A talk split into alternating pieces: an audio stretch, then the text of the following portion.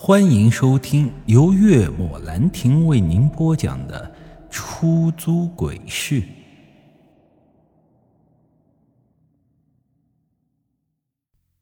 跟我来吧。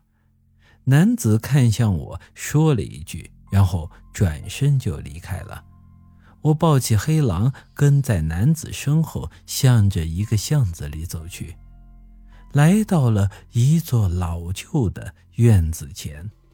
他打开门走了进去，犹豫了一下，我也抱着黑狼跟进了院里，又进了一间屋子。男子示意我将黑狼放在一张香案前的地上，然后他找来了四根蜡烛，点燃，分别放在了黑狼的四周。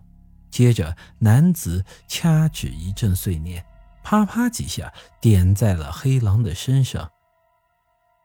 我只能保他三日之内不会死亡。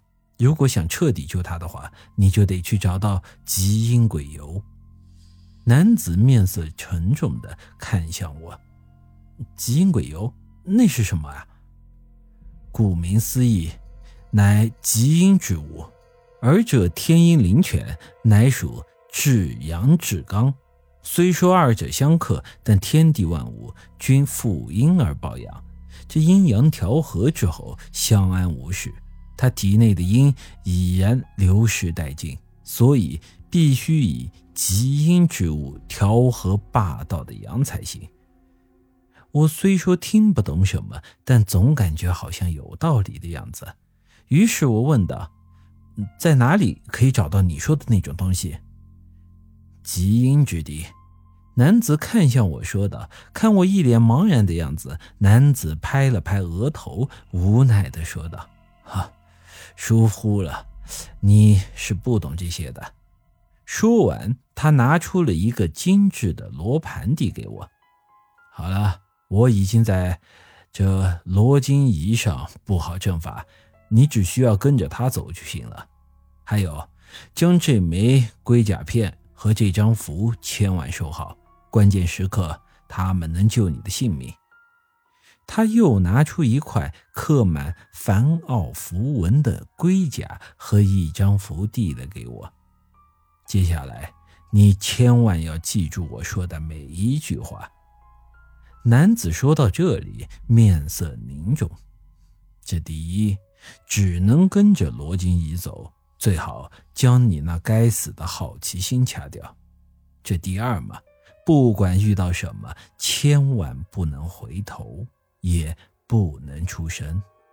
其三，如果遇到危险，不要跟无头苍蝇似的乱撞。我教你一句咒语，心里一直默念，就可保你平安。听他说完这些，我腿都在发抖。本来好好的，你这货瞎说了一通，搞得老子更慌了。这。